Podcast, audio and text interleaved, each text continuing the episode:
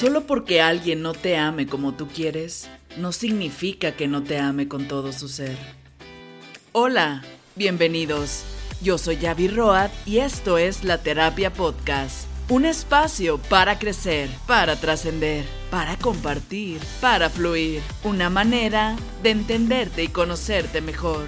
Un espacio seguro donde expresarse. Un lugar que te ayuda a ver la vida de una mejor manera.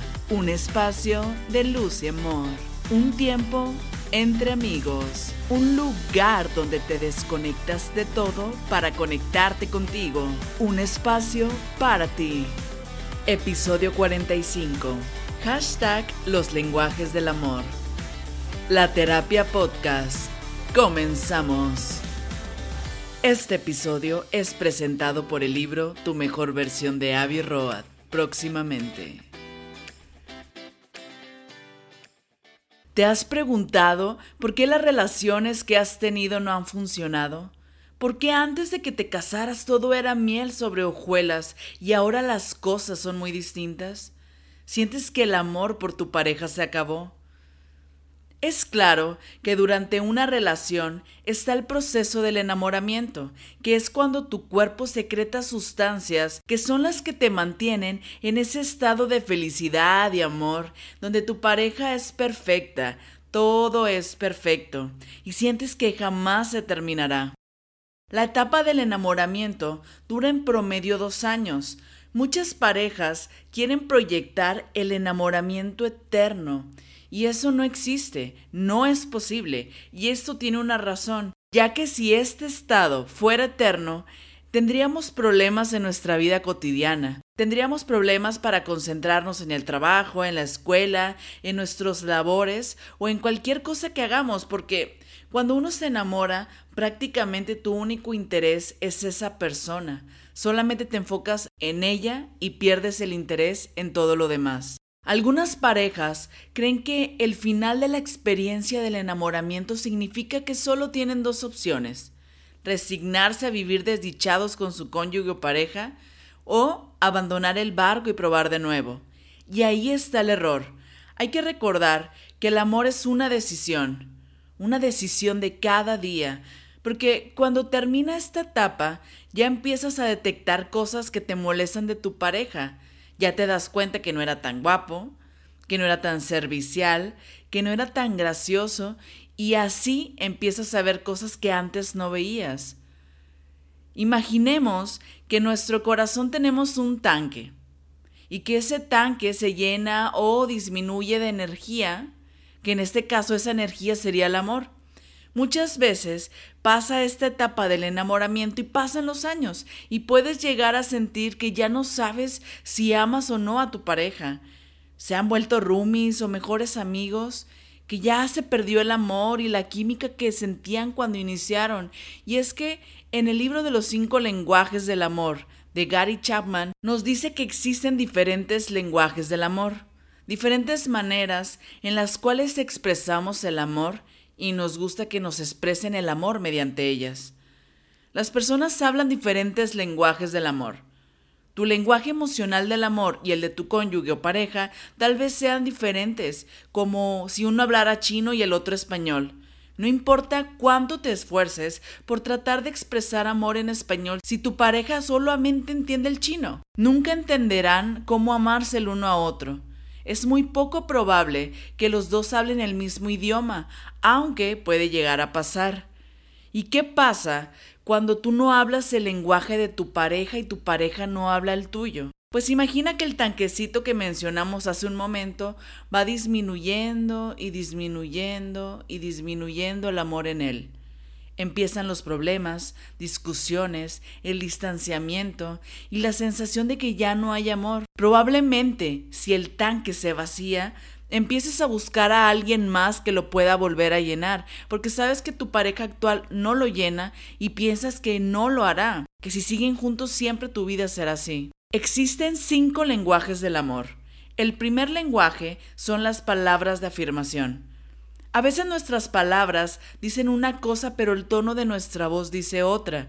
Por lo general, nuestra pareja interpretará nuestro mensaje según nuestro tono de voz, no por las palabras que usamos. Cuando este es el lenguaje primario de una persona, es porque busca ser reconocido, busca que todo lo que hace por la familia, por la pareja, lo vean y se le reconozca. Y esto puede ser por medio de cumplidos, reconocer las cualidades que te gustan de esa persona, prácticamente darle importancia a las palabras. Es decir, si tu esposo se la pasa trabajando, es el que provee, que paga los gastos, o de igual manera, si tu esposa es la que se la pasa en casa haciendo todo lo del hogar, cuidando a los niños, llevándolos a la escuela, es reconocer las cosas que cada uno hace por el bien común de la relación. Para que la relación o el matrimonio funcione, es no dar por sentadas las cosas, sino más bien aprovechar cada momento para poder resaltar eso que tú ves de la otra persona. El segundo lenguaje del amor es el tiempo de calidad. No es suficiente solo con estar en la misma habitación con alguien. Un ingrediente clave al ofrecerle a tu cónyuge tiempo de calidad es darle una atención enfocada en especial en esta era de muchas distracciones. No es sentarse a ver una serie o película en Netflix. Cuando haces esto, tu atención la tiene Netflix, no tu pareja.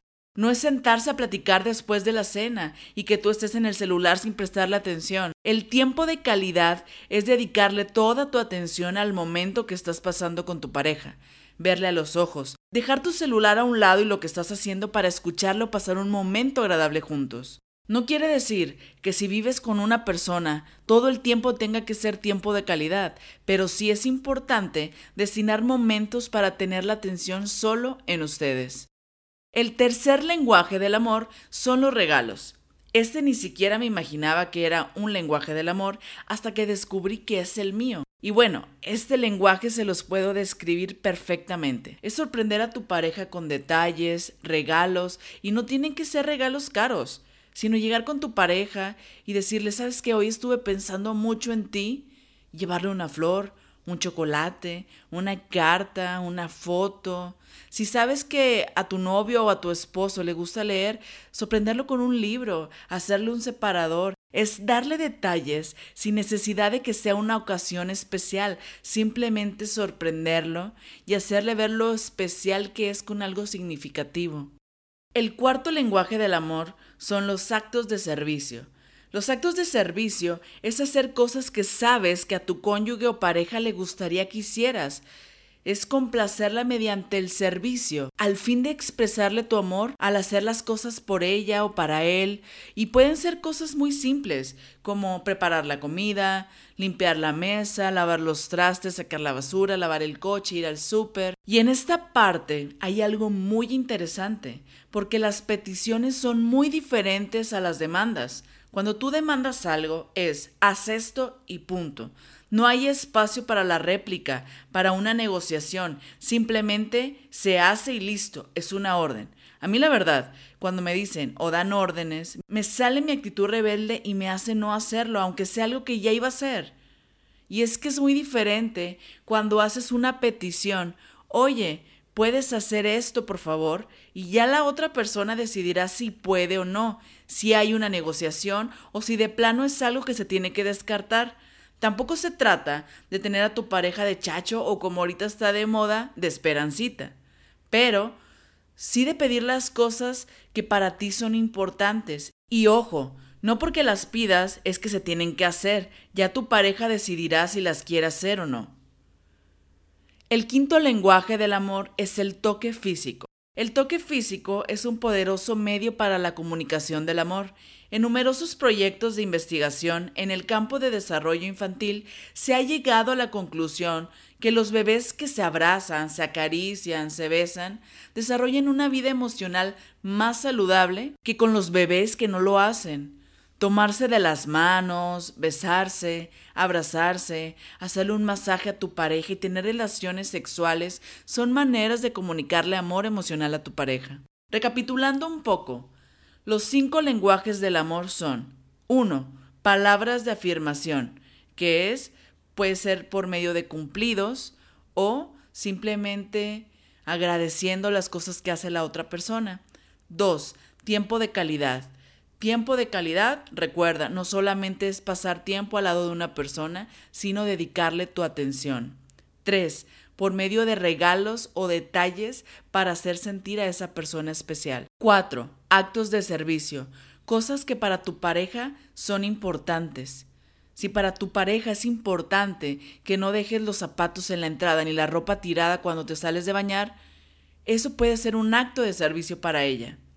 Y cinco, el toque físico, que es como lo mencionamos, el tocarse, abrazarse, besarse, tener relaciones. ¿Ya detectaste cuál es tu lenguaje primario del amor y el de tu pareja? ¿Cómo puedes descubrir tu lenguaje primario del amor?